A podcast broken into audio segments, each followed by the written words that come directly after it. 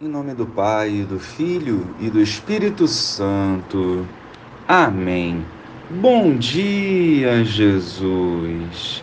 Te louvamos e bendizemos por mais um dia de vida na tua presença. Guiai os nossos passos na estrada rumo ao céu, nos conservando puros e santos até a sua volta. Amém.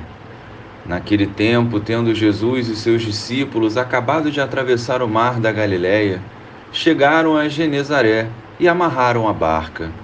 Logo que desceram da barca, as pessoas imediatamente reconheceram Jesus. Percorrendo toda aquela região, levavam os doentes deitados em suas camas para o lugar onde ouviam falar que Jesus estava.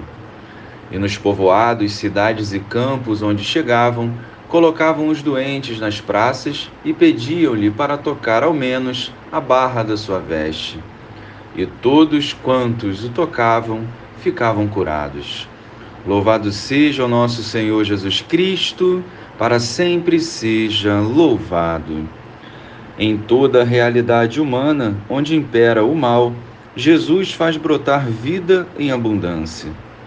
No Evangelho, vemos o quanto os doentes, tão marginalizados e excluídos, iam ao encontro de Jesus.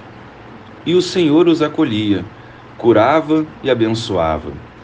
Jesus era a única esperança daqueles que sofriam não apenas a enfermidade, mas também a rejeição. Eles recebiam não apenas a cura física, mas também a cura da alma. Isso deve nos levar a refletir as nossas atitudes. Primeiro, tenho vencido o meu egoísmo para ir ao encontro de Jesus? Por vezes, o rejeitamos e de nenhuma enfermidade sofremos e ainda damos desculpas que nos agradam para nos sentirmos melhor.